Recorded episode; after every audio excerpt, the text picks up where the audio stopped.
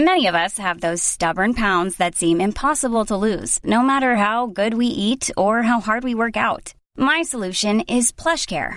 PlushCare is a leading telehealth provider with doctors who are there for you day and night to partner with you in your weight loss journey. They can prescribe FDA-approved weight loss medications like Wegovy and Zepbound for those who qualify. Plus, they accept most insurance plans. To get started, visit plushcare.com slash weight loss. That's plushcare.com slash weight loss. What does motion sound like? With Kizik hands free shoes, it sounds a little something like this. Experience the magic of motion. Get a free pair of socks with your first order at kizik.com slash socks.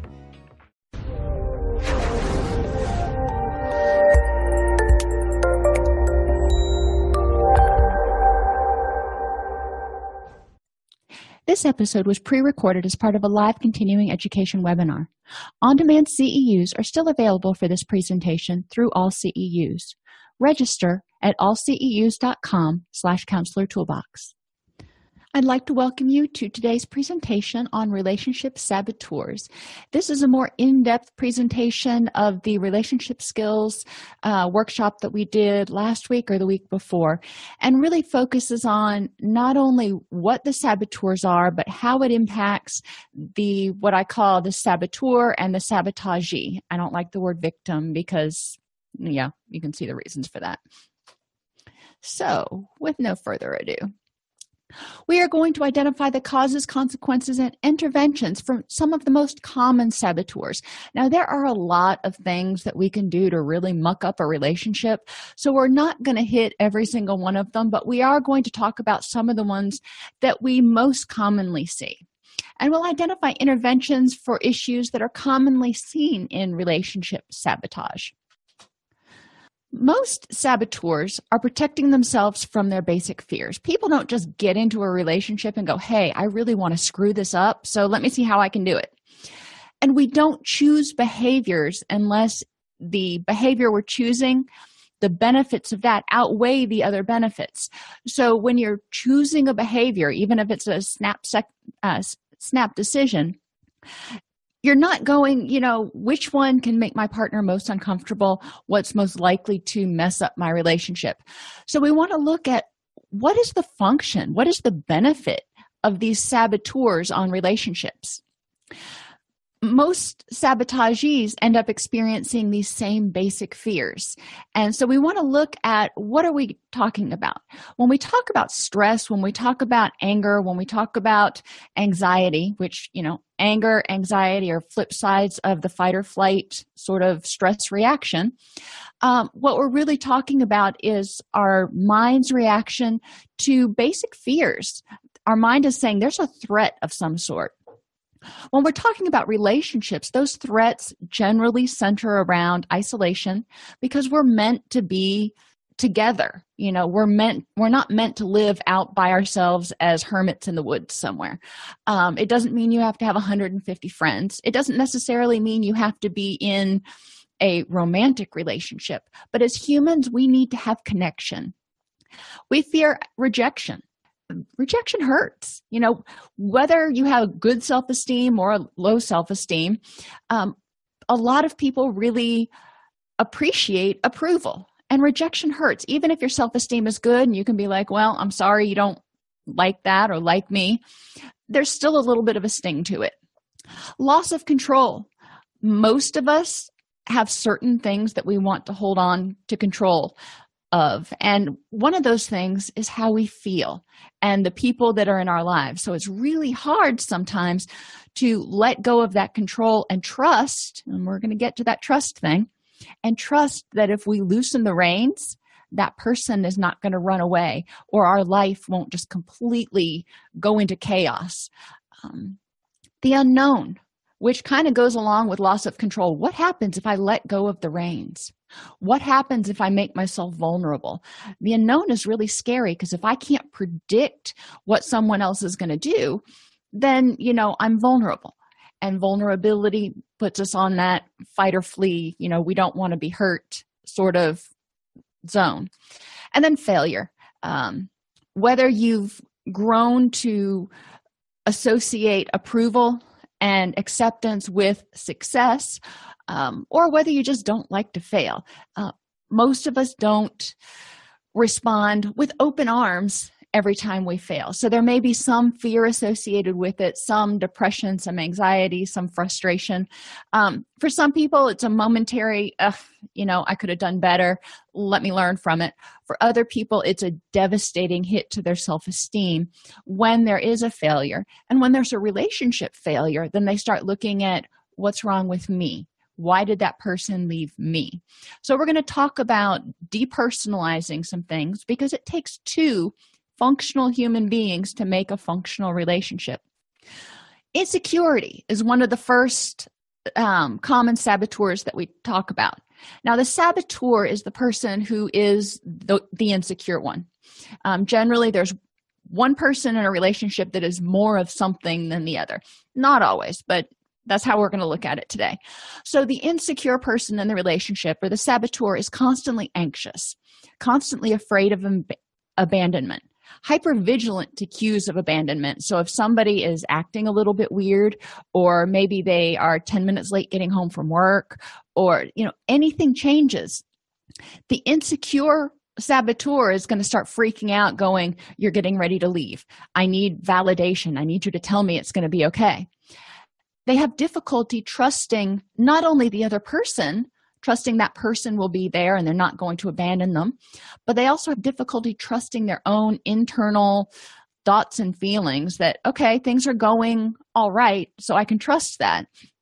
There's something in the back of their head there's a little gallery that's going you know you can't trust anybody else. So the person who's insecure is untrusting they're hyper vigilant imagine being in their head. That's exhausting they may constantly question or attack their partner. Where were you? You didn't answer my call. I called you three times. Why did not did you not answer my call? And the other person may be like, I turned off your my phone because I needed a break. Um, but that's going to come back to the saboteur as rejection. They need constant reassurance from the partner to prevent feelings of failure, rejection, and isolation. If they feel like they're failing in their partner's eyes, they may start frantically trying to get approval or acting out and tearing down the partner. It's like, okay, maybe I'm not perfect, but you're not perfect either. So let me tell you. Um, they may fear rejection. So they're constantly looking um, for reassurance or pushing the partner away and saying, you know what? If you're going to reject me, I'm going to reject you first. Then I still have control. And they may fear isolation. They may think that, you know, everybody always leaves. Everybody always leaves me. I'm not going to be able to maintain a relationship. So you can see just thinking about what it must be like in this person's mind to every time something happens, the phone rings or somebody doesn't answer the phone or doesn't respond to a text, to put you on high alert that, oh my gosh, this person is going to leave.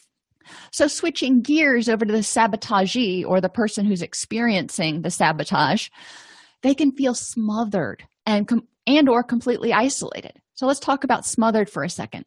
If you are constantly having to reassure the saboteur, if the saboteur is constantly calling, touching base, going, I need to make sure you're still here. I need to make sure you're still here.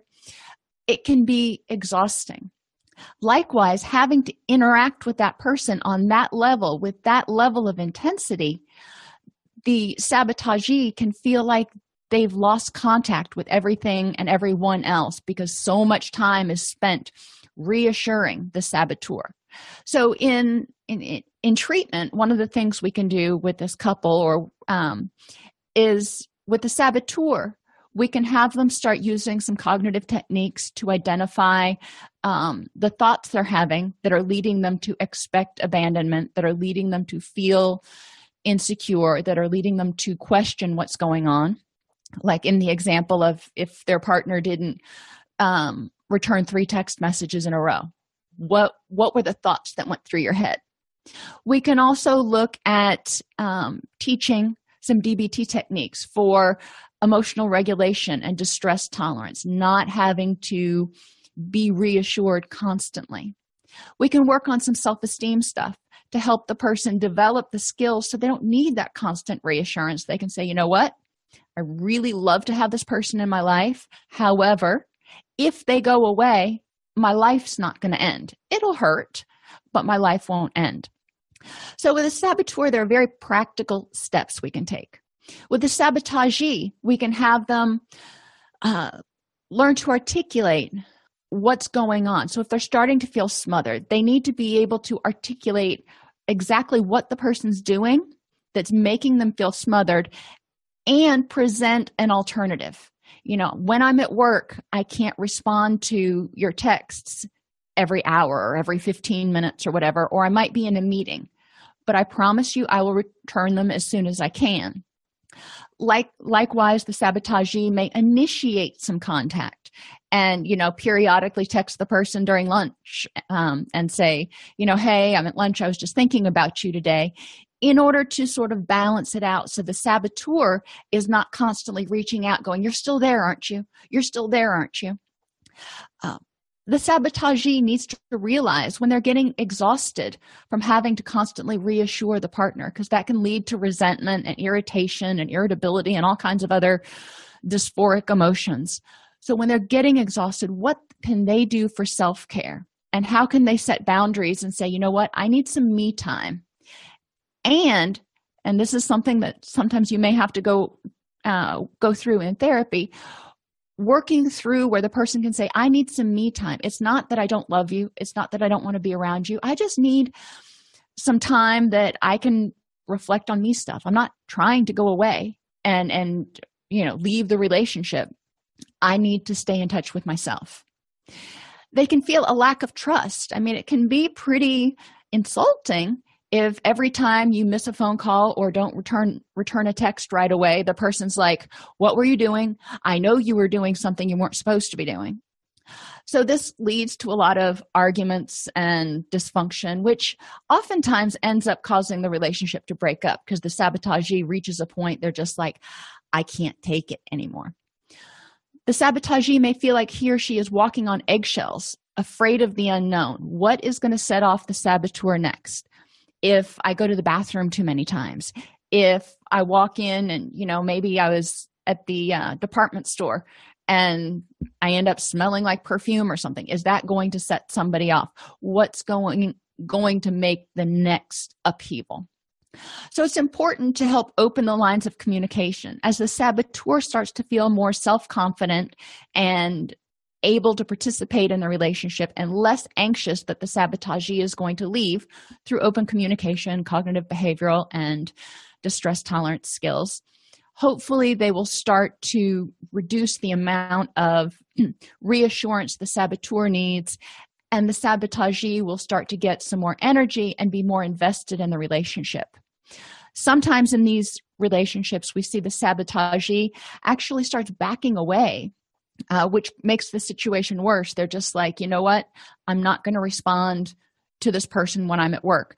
But they don't communicate that to the saboteur. So then the saboteur loses their mind, wondering what's going on and if the person's going to leave. So there needs to be really good communication between the two of them, honesty, you know, all kinds of other stuff. But we also need to address boundaries and cognitive issues that are leading the saboteur to be anxious. Needing to control, and you'll see a lot of these sort of sound similar, and, and they are. Um, the saboteur can get exhausted having to always be in control, but they're afraid if they let go. I'm, I'm terrified of heights. And so whenever I go on a Ferris wheel, we get, you know, an eighth of the way up and my knuckles are already white. I am holding on so tightly and, you know, trying not to shake the car and everything as we're going up and around. But every once in a while, you do something because it's what your kids want to do and you just hold on for dear life. This is kind of what the saboteur's doing. They feel like they have to be in control, they have to hold on for dear life because if they let go, they're going to go into a free fall and splat they're always worried about loss of control. They're holding on and then they're looking around going okay i'm holding on to this so you know this person can't go away. But but then over there somebody new joined the firm that my partner works at. What if they like that person better? So now i'm holding on to this and but i've got to try to control her work life too. So how can i do that? It's exhausting it's exhausting having to always be alert and hyper vigilant to threats all the time and be in control of everything. Relationship failures due to inability to trust partners to not abandon or reject them. So if they need to control things all the time and they're not able to trust their partner to not abandon or reject them guess what they probably have lost a lot of relationships for being too controlling and domineering and suffocating and any of those other words you want to use. So what have they learned? They in the in the this person's mind in the saboteur's mind they're probably going i didn't hold on to control long enough so i learned something. I need to control more. I need to hold on tighter. Because if i don't hold on tight enough then they're going to leave not the message we want them to get. Um, and and we need to examine the cognitions that lead them to this point. But a lot of times they create a self-fulfilling prophecy by saying well i must not have controlled enough. I must need to you know make sure i've got more things under control so i'm not surprised. Relationship failures due to trying to control the other person. A lot of people don't like to be controlled. So they may have ended you know gotten to, into relationships that ended quickly because they were trying to control the other person tell them what they could do what they could wear how they could act what they could see what they wanted to do. And the person the other person was like uh no no you don't tell me how i feel. You don't tell me how i think. Relationship ends. Um, but the person who needs to control doesn't know how to accept differences most of the time because if they're different then it may, may mean that you two aren't 100% compatible, which in the saboteur's mind often is overgeneralized to that means you don't like me and you're going to leave. Involvement in relationships with dependent or insecure others. Now, this is kind of interesting because people who need to control often attract people who want to be controlled, um, dependent personality, and just people who feel um, inadequate, feel incapable. Um, so you can cr- create a relationship based on that. But oftentimes, when you look at the relationship, not always, but oftentimes the quality is poor because the person who needs to control isn't dealing with any of those issues that surround his or her insecurity and need to control another person. And the person who's dependent isn't dealing with any of those self esteem issues or issues of uh, lack of self efficacy. So it may not be a high quality relationship, and they both may end up, you know, having some disagreements. And then when they separate, um, it creates more conflict. Can distract from the relationship problems. So if I'm controlling everything, I can distract from anything else that might be going wrong in the relationship. The uh, in the addicted family, there are family roles. And the hero is the one who is typically succeeding. It's the football star the valedictorian the whatever. It's the person who achieves high goals in order to distract from all the family dysfunction. They're like look at me look at me. Everybody smile. It's going to be okay. Everybody look at me. Uh, the other side is the enabler who needs to control everything to prevent anybody else from seeing the dysfunction within the family so, if the person grew up in an addicted family, you might find that they need to control because they're trying to prevent anyone from looking too closely. So, as a therapist, my thought is looking too closely at what? Tell me what it is that you know you're trying to keep other people from seeing. And a lot of times it comes down to I'm trying to keep other people from seeing the real me because if they see the real me, they'll reject me. So then we're back to self esteem work again the effects on the sabotagee if you have someone who is not um, wanting to be controlled then they often feel invalidated or disempowered and they feel like they don't have any control in the relationship if they're always being told what to do what to think what they want which can create feelings of animosity and and resentment. They may not feel heard or appreciated. So that leads to feelings or fears of rejection. You know i want these things but you don't want to hear them so you're rejecting my opinions. Re- you're rejecting what's important to me ergo you're rejecting me. Some people will react with anger and back away from the relationship or fight in the relationship. Other people may react with anxiety and start questioning themselves and go well maybe i'm wrong. Maybe i shouldn't want these things. Maybe i shouldn't feel this way because this person says i shouldn't feel this way. We need to examine you know what's causing these fears of rejection and and uh, the associated behaviors and how do you feel about it? What's important to you? And where do you want to go in terms of your life the sabotagee and in terms of your relationship with this other person? What needs to happen in order for you to feel okay in this relationship the sabotagee may not get, get their needs met. If they have needs that are vastly different than the saboteur which is you know not uncommon um, then the sabotagee is not able to get their needs met because the saboteur, saboteur is saying you need these things and you don't need all those things you think you need. No you're wrong. Um, so the sabotagee may feel like they're not getting their needs met and the sabotagee may fear failure if she does not meet the saboteur's needs. If you can't or don't do whatever the saboteur wants then we're done. The relationship's over. So the sabotagee again has to look at what's more important my wants and my needs or this relationship. And in in therapy if they want to work it out we need to say okay what's the middle ground? How can both of you get your needs met? What happens if the saboteur lets go with the reins a, little bit and doesn't have to control everything uh, what happens if the saboteur hears the sabotagee's needs. Sometimes the saboteur doesn't even know they're doing this and invalidating the other person because they don't know how to communicate. They don't know how to say, What is it that you need? What is it that you want? They're so used to controlling everything and telling people how it is.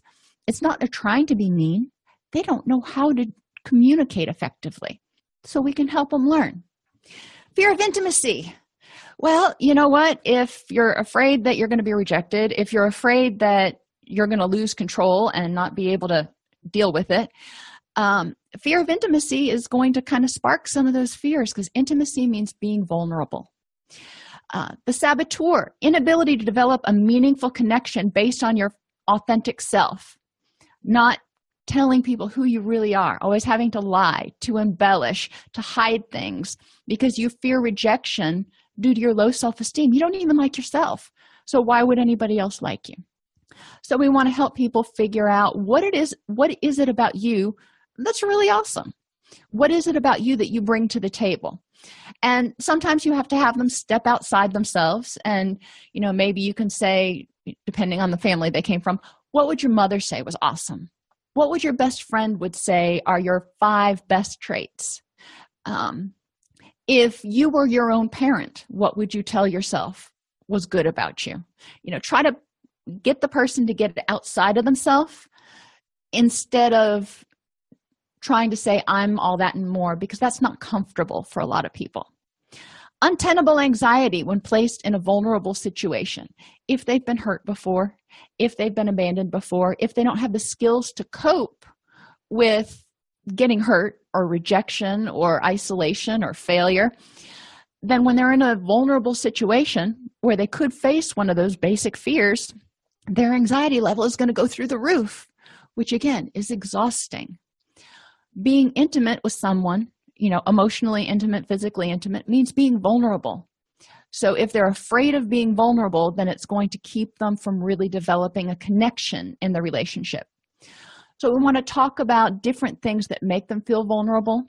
What would happen, um, you know, if something bad happened, and you know, what are the risks to being vulnerable in this particular way? What are the risks to telling your partner exactly how you feel about them?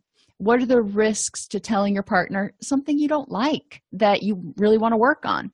Um, and play it out in in therapy play it out in the in this counseling relationship where it's safe to figure out exactly what are they expecting is going to happen. And then you can start looking at the probability. What is the likelihood in this particular situation? You may have been in some crappy relationships before but in this particular relationship what is the likelihood that if you put yourself out there and become vulnerable, this person is going to take the opportunity to just smash it all to smithereens. Many saboteurs maintain walls to prevent others from hurting them. You know, it's not that they will necessarily lie, but they withhold. There's no reciprocal self disclosure. The sabotagee may eventually realize, you know, I've been in this relationship with you for six months and I know nothing about you except for what you like to watch on Netflix. So that can start causing conflict because the sabotagee may start, you know, probing a little bit and going, let me get to know you a little bit more. And the saboteur is hidden behind those walls and says, mm, no, no, thank you. The wall is six feet thick and there's a moat around it for a reason because everyone else has hurt me. So, again, in counseling, we can look at is this person everyone else? What is the same about this person? Because there are similarities. You know, they're humans, they're, you know, partners, they're, you know, whatever. Um, but there's also a lot of differences. And what makes this person worthy of your trust? And that's a big issue. Worthy of your trust. Is everybody worthy of your trust? Heck no. So, how do you develop trust? Because a lot of times people who have fears of intimacy and abandonment and relationship stuff, they have either never let anybody in because they've never trusted anybody, or they've gotten in and been like, okay, I'm going to trust you, and just all of a sudden we're bestest best friends after an hour and a half. And there's no boundaries. There's no development of trust. They just expect everyone's trustworthy. And when you do that what happens? You get hurt um, so people uh, saboteurs may also push people away when they're feeling vulnerable emotional or close to someone. They're just like oh this is feeling good. And whenever something feels good it comes crashing down around me. So let me make sure to push you away before this can get to the point where it might actually hurt. So, this saboteur, instead of being anxious all the time, is very disconnected a lot of the time. They're very isolated. It's it feels when I think about this person, it feels very lonely to me because they're not sharing their true self with anyone. And they don't even like their true self, so they, they don't have a relationship with themselves either. So it's a very um, empty, lonely experience which is something we can help them work on and figure out you know what would it look like if you had a relationship with someone else what would it look like? What would happen if you shared your true self with this particular person? So the sabotagee in this relationship inability to really get to know and trust the other person. If I realize that the only thing I know about you is what you like to watch on Netflix and we've been dating for six months, I'm going to have a hard time trusting you with, you know, a lot of other stuff because I'm going to feel like you're hiding things from me. I'm going to feel like you're keeping things from me because, you know, they are. It may not be out of malice, it may be to protect themselves. So that can cause conflict. It can cause the sabotagee to feel like the other person the saboteur is not invested in the relationship because you're not letting me get to know who you are. The sabotagee may get pushed away or lashed out on if he or she gets too close which can bring up fears of isolation. It's like the sabotagee is like i've done everything i can in this relationship. I've shared i've been vulnerable i've you know offered you know parts of myself my my emotions. I've tried to be supportive and all i do is get pushed away. So it feels very isolating and rejecting you know going back to those basic fears which can lead the sabotagee to say you know what? I'm done.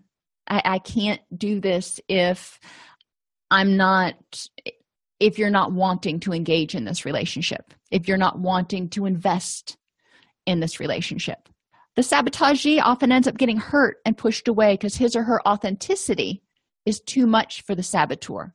The saboteur sees the um, openness, sees the honesty, and they know that it's expected in return, and they can't do it. So they push the person away. They're like, you know what?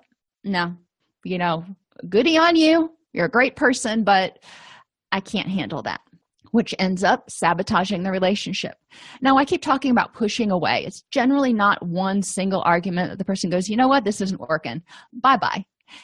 A lot of times, the sabotage saboteur sabotages through um, small things picking arguments creating tension um, throwing temper tantrums or just you know it gets so exhausting on the sabotagee that finally they're just like i can't do this anymore.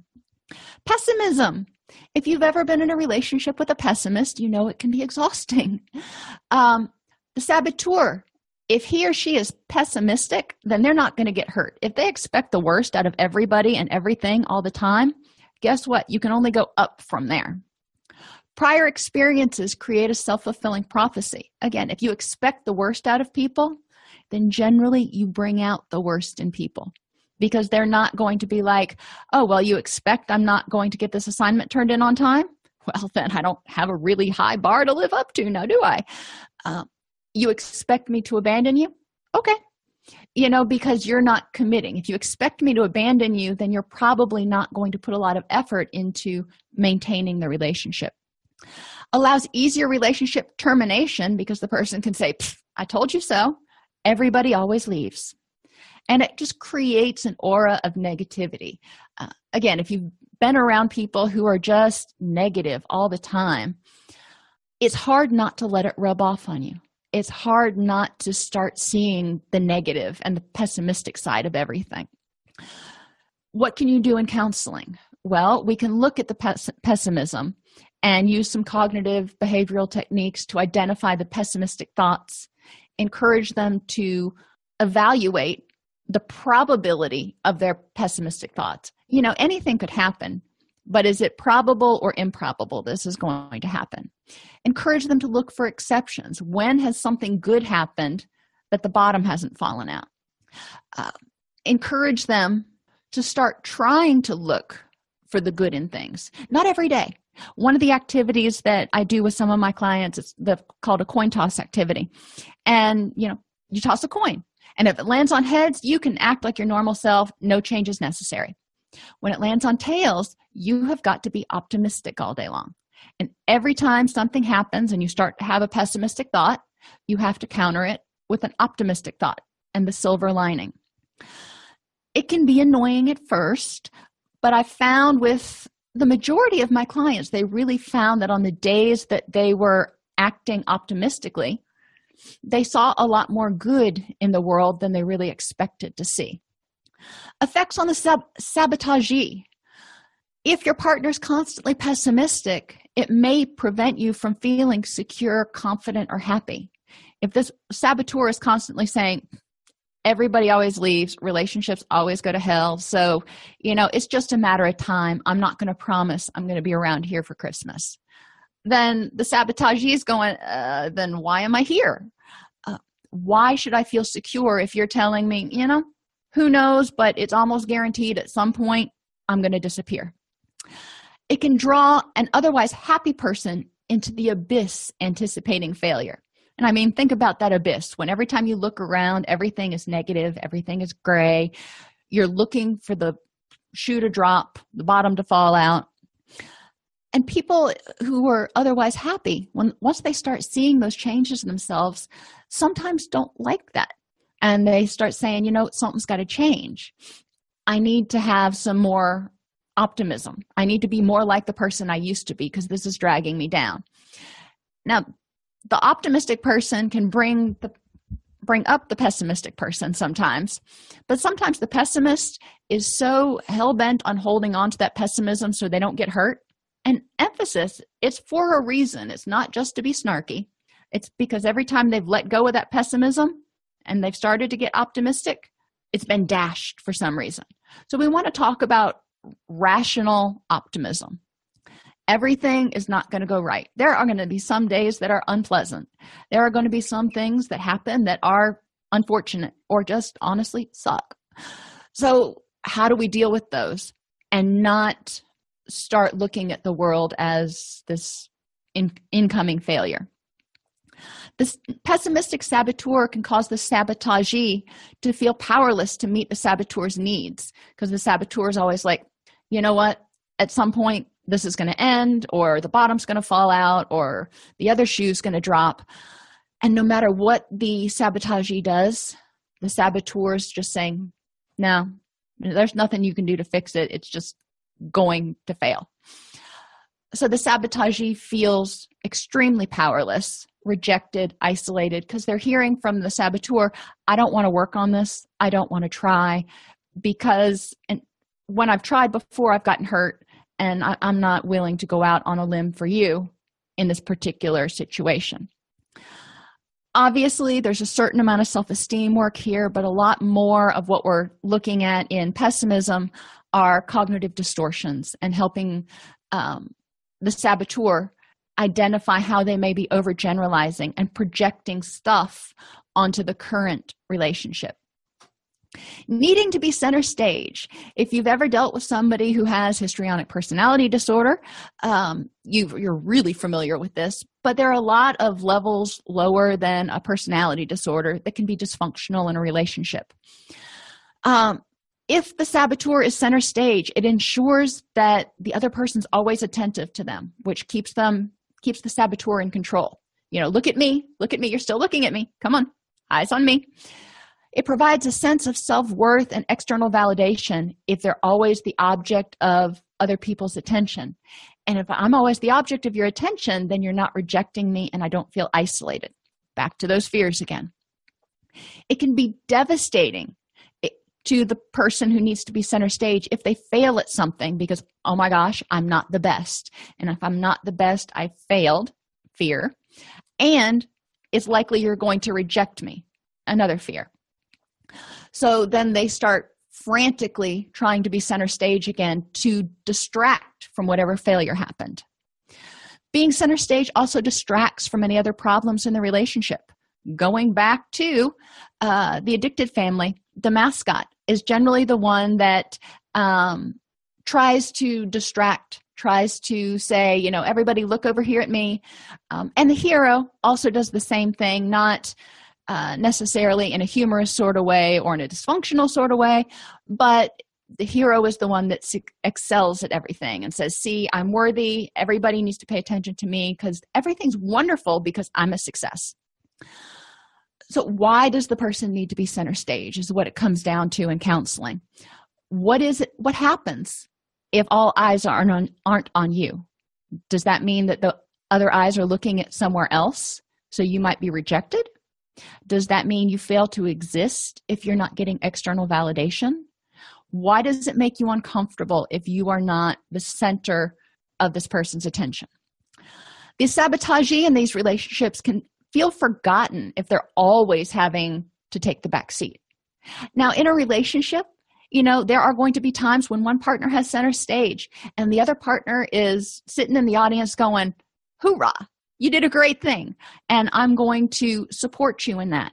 But it's a give and take. So then when the other partner has a success you know and you see you support each other and each person takes turns being center stage and there's no fear that oh my gosh you know my partner is center stage so that means they have succeeded in something and they may not want me anymore the sabotagee may feel like you know my my needs and my successes don't matter because this person is always one upping me.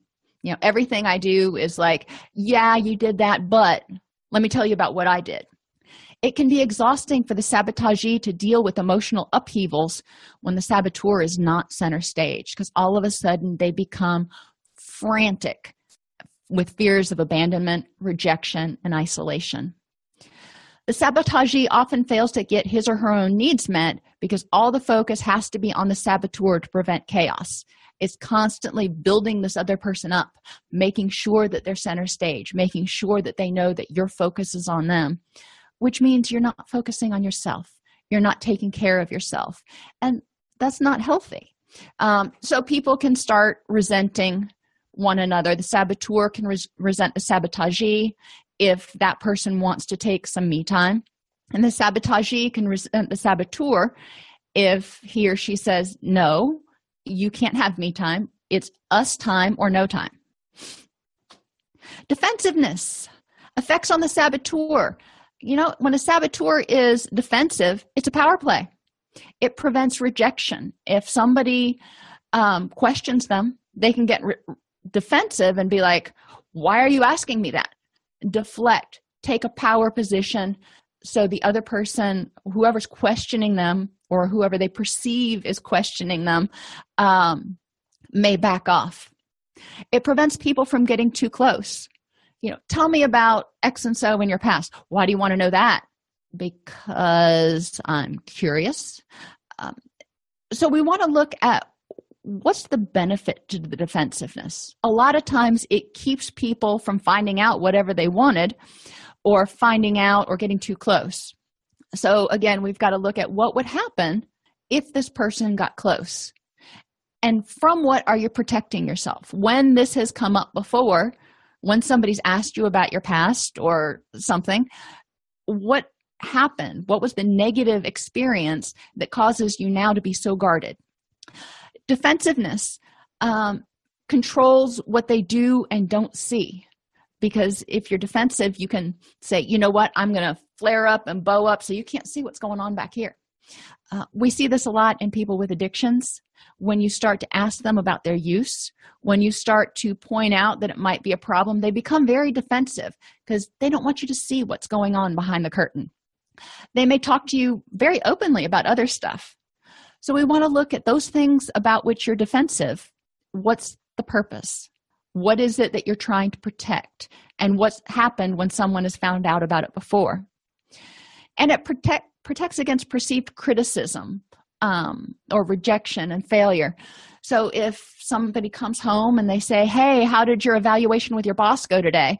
And their first reaction is what you expect that i was going to get a bad evaluation? The other the partner may back off and be like okay we'll talk about this later so if they fear someone is going to criticize them, they may bow up to keep anybody from looking too close. The sabotagee is likely going to get suspicious at a certain point. If you're always defensive, then the question is, what are you hiding? If you've had kids before, um, then you know on a little kid scale what this feels like. If your if your little child starts to get defensive, like I don't have anything behind my back. Hmm. Okay, so as a parent, my first question is, yeah, what's behind your back? Because clearly you do. Um, inability to trust or know the other person. If the person's always being de- defensive, always pushing you away, then it feels like you're being rejected and you have no control over kind of what's going on. You suspect that there's stuff you don't know that you kind of need to know about, but you don't know what it is the sabotagee may fear communication because every time they ask a question, they're afraid that they're going to get their head bitten off. So they just don't even ask, which shuts down communication even more. And eventually, the relationship ends, starts growing apart. So we want to look at what are the benefits of defensiveness for the saboteur and what is it the sabotagee needs what steps could be taken? Because the saboteur is not going to become undefensive overnight. But what is it the sabotagee is looking for so they can feel less suspicious so they can start to trust and so they can start to openly communicate without fear of being attacked? Breaking trust and dishonesty. The effects on the saboteur. Well a lot of times when this happens the saboteur is getting a need met in an unhealthy way fearing disapproval. So they've got some need and you know they know what they're doing is probably not the ideal solution but they're not get they don't know how to get the need met any other way. They know their partner's likely going to disapprove so they lie about it. They manipulate. This is true with addictions affairs and even buying stuff. You know if I, I know I've worked with couples before who one partner's taken out a credit card that the other one doesn't know anything about. And all of a sudden they start having money problems, and the partner with the secret credit card starts becoming defensive. Oh, of course, it must have been me that spent money on stuff. Well, what did you spend money on? Um, so we want to look at what's the behavior, what function is it serving, what need is it meeting, and in this relationship how could you meet that need in a healthy way um and and sometimes it's not about the relationship you know in in the case of addictions it may be someone who has chronic depression or PTSD and they're not able to feel okay. The, the dysphoria is just so oppressive that they end up self medicating. That has nothing to do with the sabotagee. The sabotagee isn't doing that to the person. And they may not even be able to help the person with that. But once we get it out in the open, then we can say, well, what can help you with it? So, relationship problems are not always one partner's po- fault or the other's.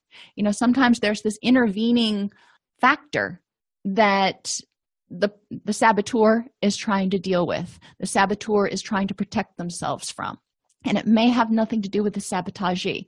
Often it has to do with the saboteur's past that they need to take a look at. Um, and why haven't they taken a look at it? They may not have had the tools. They may not have realized exactly what was causing the problem. They knew they were angry all the time but they had no idea why or how to fix it. And maybe they've been angry for so long that they thought that was normal. So we want to look at what's the function of the behavior. Have there been any times when this behavior hasn't existed? And how can we achieve, meet that same need in a healthier way that can help the relationship? Okay, so going back to dishonesty. Dishonesty may protect from rejection after a failure. If somebody gets fired from their job, and they keep getting dressed and acting like they're going to work every day, you know, eventually the partner's going to realize, you know what, we're going into foreclosure and uh, I'm wondering where your paychecks have gone. But being dishonest, they were hoping they'd be able to pull a rabbit out of a hat and fix it before the other person found out so they wouldn't be rejected. Part of it is communication, part of it is trust. Um, and both of those clearly weren't there before the problem happened and avoiding a disagreement after not keeping a promise um, you know saying that i will even little things. I'll stop by the store and get milk on the way home and forgetting to do that and then coming home and all of a sudden turning it around and being like well you you didn't tell me i needed to get milk. Excuse me? I texted you at 4.30 that i needed you to get milk on the way home. I didn't get the text. Uh, yes you did. You can see how these arguments can go back and forth. Um, when in reality, the person could have said, you know what, I forgot. So the question is, why didn't they do that? A, in this particular relationship, if they said, you know what, I forgot, I'm sorry, the sabotagee may have just laid into them, which would make them much more likely to hide it the next time.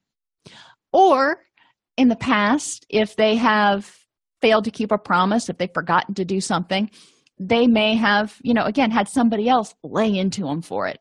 So now they are protecting themselves because they're afraid they're going to get in trouble or get rejected for it.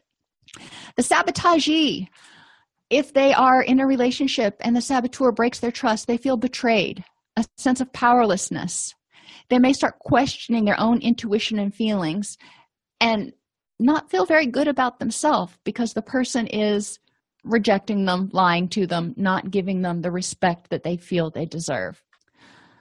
So, we're going to move on. Actually, addictions, I guess, is our last specific saboteur.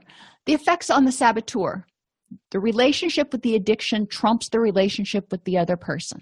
This is an important concept in addictions to wrap your head around, whether it's gambling or sex or cocaine or anything. Whatever the person's addicted to, it is the becomes the only thing that can actually make the pain go away, even if only for a short time.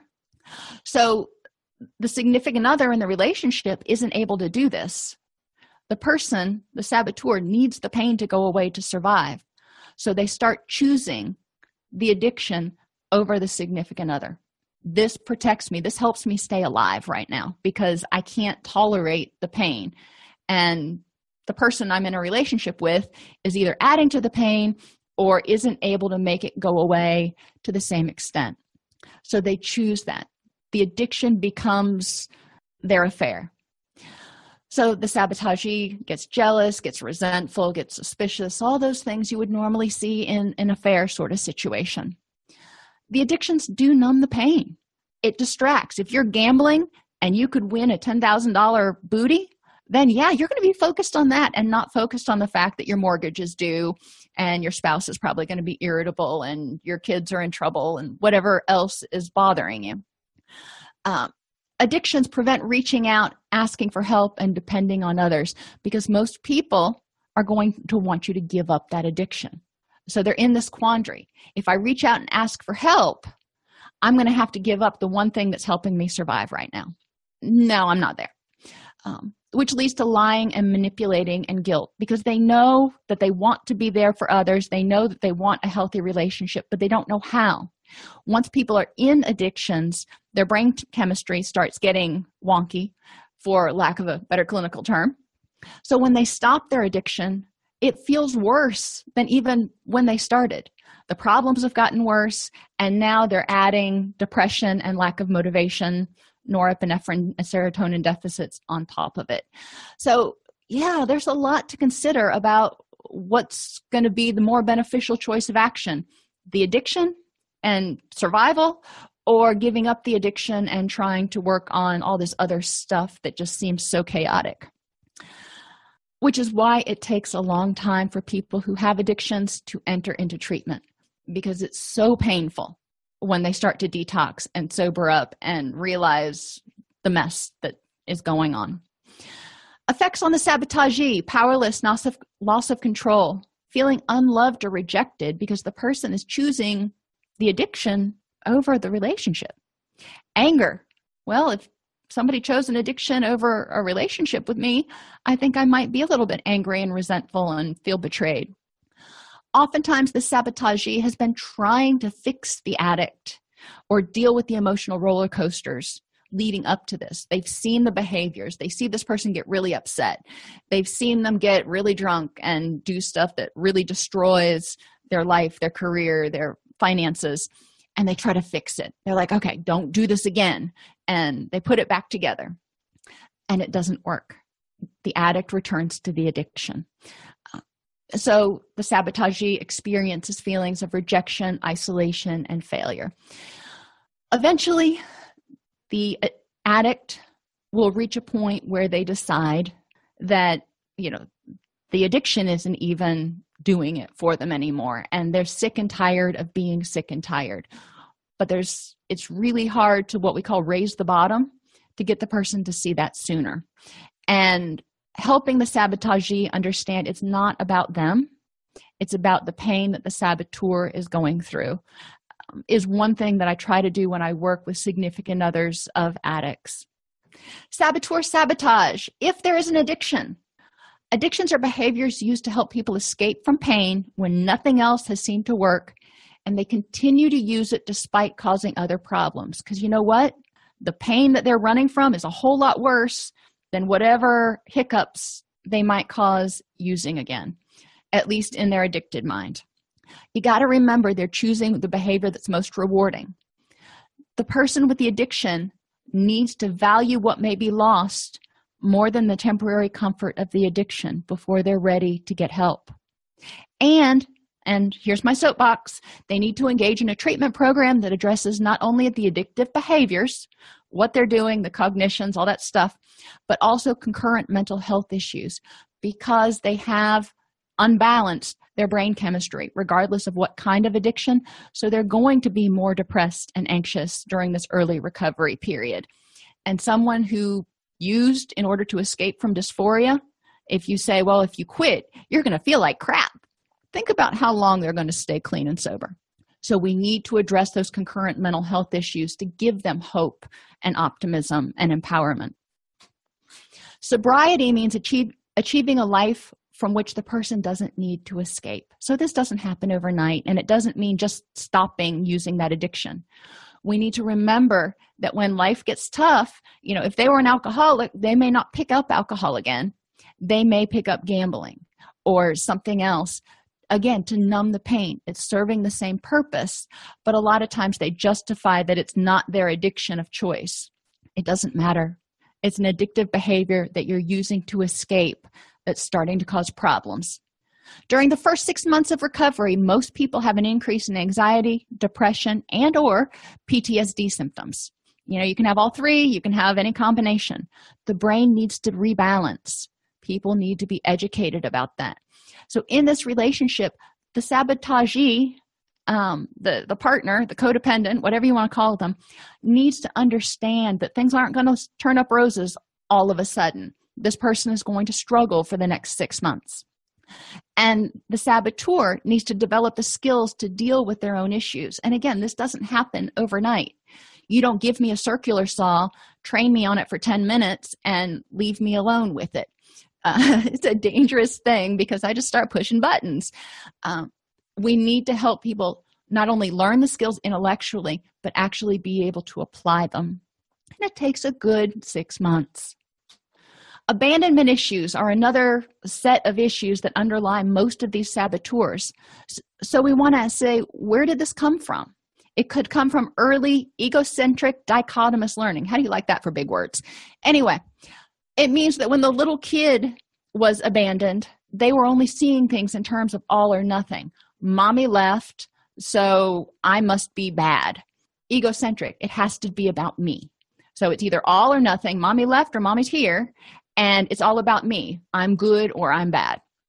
Those early schemas are still there in the back of our head when we're 60 70 80 years old. Now we may have discounted them and go you know that doesn't really quite fit anymore. We may have fixed them. We may have addressed them.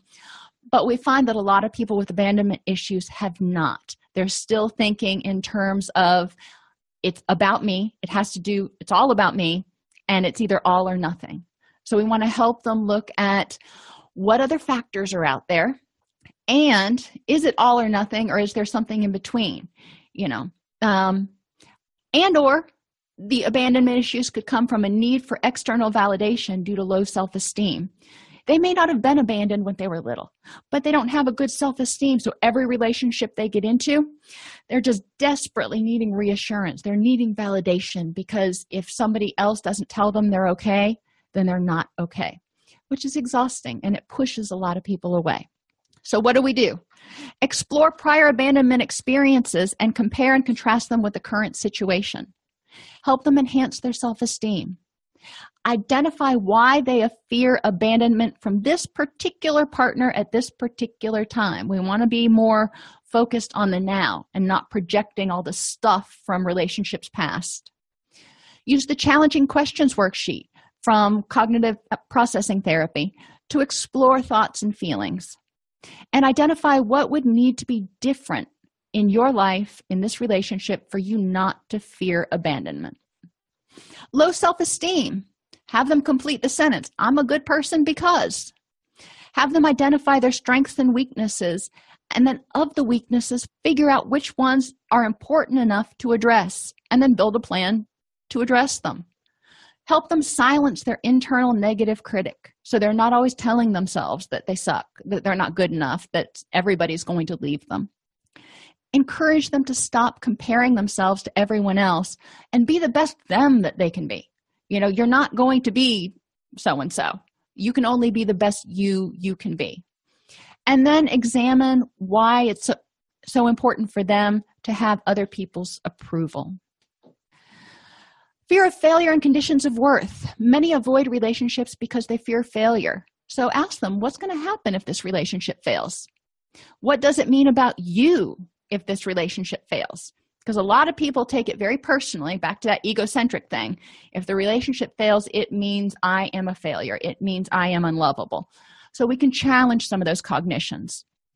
If you believe that failure means you pushed outside your comfort zone then what can you learn from this failure not every relationship is going to work so what can you learn from this one that's constructive what would you tell a child who was afraid to make friends for fear of being rejected or the relationship ending Sometimes the risk is worth the reward. So, what are the benefits to taking a chance on this relationship? Have them ident- create a risk reward list. And you may ask them, why are you worthy of being someone's significant other? Now, you have to use this one kind of cautiously. You don't want to put them on the defensive. Um, but sometimes putting them on the defensive doesn't hurt. And they can be like, well, because I'm pretty darn awesome. Thank you very much. Cool. Let's run with that.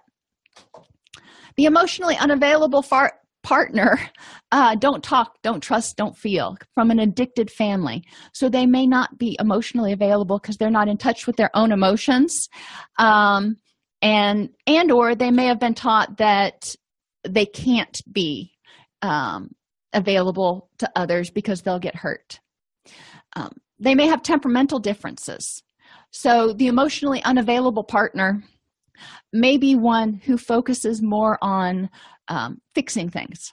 They're more justice and fairness and thinking and solving, and they're not all into that touchy feely emotional stuff. Um, and other people may be more into that touchy feely emotional stuff. And you can hear this in people by the vocabulary they use. If they use a lot of feeling words like anger and fear and sadness and devastation, they're probably more into feeling words. So if you, you're not comfortable using those, it may cause sort of a blockage in your communication. So the two of you need to learn how to communicate. The emotion focused person needs to learn how to hear emotions in words like I got kicked in the I felt like I got kicked in the gut. Um, both people experience feelings just as intensely. They just use different ways of expressing it. Interventions become aware of your partner's emotional language. So if somebody uses a lot of feeling focused words, you can paraphrase them. You know, if they say, Oh, I had an exhausting day today, you can say, Tell me what was exhausting about it, you know, using their feeling word. Or you can just say, You know, tell me about it and use your own words like, you know, that must have really stunk or whatever. Communicate your need for an emotional connection. If you're not feeling one if you're not feeling like there's a connection on a um, emotional level and i'm struggling to find a word different than that then you want to talk about what that would look like. Um, and and for some people the, the thinkers they'll talk more about reactions so i might talk to my partner about what was your reaction to that when so and so said? Um, tell me about your reactions to that meeting. Whereas he may say to me how did you feel after that meeting? We're asking the same question. We're just using different words because not everybody's comfortable with feeling words. Help him or her learn what being emotionally available looks like to you. What does it look like when you're com- communicating support and emotional connection and this goes back to that book on the love languages. Um, how do you communicate your caring appreciation devotion for someone? Is it through gifts? Is it through acts of devotion? Is it through service? Is it through touch? Um, there are a lot of different ways and not everybody receives those things and feels the same way. Um, m- one of my best friends his one of his main love languages is gifts me not so much. You know if you give me a gift i'm appreciative. That's great. That's awesome. Thanks. Um, but acts of devotion or acts of service you know coming and helping me mow the lawn when i'm having a really really rough week mean more to me because it's more um, that's my love language. Um, and both can require the same amount of effort and thought to go into them. Uh, but it's just a different way of communicating support and caring so be sure to communicate in your partner's love language and know what yours is and let your partner knows what yours is so he or she doesn't have to guess well what is it that this person's going to want? Projection and transference. Unresolved past losses can lead people to expect the new partner to make the same mistakes as the old partner. So you're just waiting for it. You're looking for the signs. You can expect someone um, and and this can lead to uh, suspiciousness, defensiveness, and it can shut down communication because you're expecting current partner to behave the same way that the last three did. Which, you know, we talk about that whole self fulfilling prophecy. What might you be doing that is prompting every single relationship to go this way? Expecting someone to be like just like someone in the past. Maybe you idealized your first love and every partner you've gotten into a relationship with since you've compared them to that person and kicked them to the curb because you know what they didn't measure up. Uh, you probably need to resolve that past loss because nobody's going to be exactly the same. Interventions. You want to identify who this person reminds you of and how you're trying to rewrite that story. If that relationship didn't work how are you trying to bring this p- person in turn them into the person from the past and make it work now and what can you do to accept this partner for who he or she is? If your partner is projecting onto you gently remind gently remind him or her that you are not this person from their past and clarify what's happening in the moment.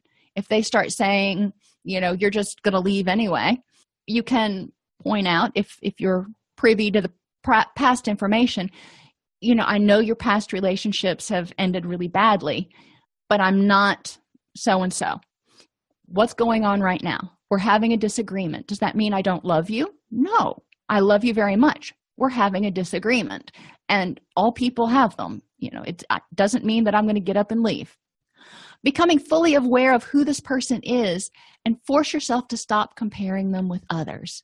Yes there may be somebody better out there. There may be somebody better looking. There may be somebody better at cooking. There may be somebody richer. There may be somebody thinner stop comparing them to everybody else and looking for something better and appreciate what you have right then and there and decide whether it meets your needs.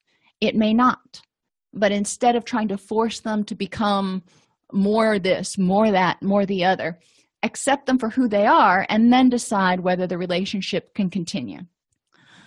Identify who this person reminds you of and how you're trying to rewrite that story um, and stop comparing them with others relationship saboteurs often protect an insecure saboteur from feelings of low self-esteem low self-worth the need for external validation and the fear of abandonment relationship saboteurs often affect the sabotagee by causing feelings of exhaustion, frustration, powerlessness, low self esteem and unlovability, isolation, and rejection. Any of these things in a relationship can end up causing the relationship to separate. So, having people identify what it is, what am I feeling about the relationship, and what's causing those feelings then they can start working on the causes, which are behaviors, and trying to figure out if it's something that they can alter.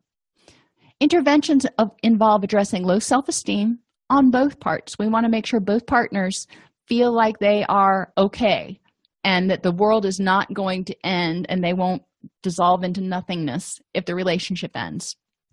And identify and work through triggers for fears of rejection, isolation, failure, the unknown, and loss of control in both partners. Developing healthy relationships also in, in, requires people to improve their self awareness, develop self and other compassion. A lot of times, our, our, our clients are either very compassionate towards themselves and not very compassionate towards others, or the other way around. But we need to be able to be compassionate both ways. Develop effective communication so you can talk about what's going on help people learn about reciprocal self disclosure and trust building, and help them learn about healthy boundary setting based on individual needs. To learn more about some of these skills and how you can work on relationships and address relationship saboteurs, uh, there are two books that I really recommend Relationship Saboteurs and Love Me, Don't Leave Me.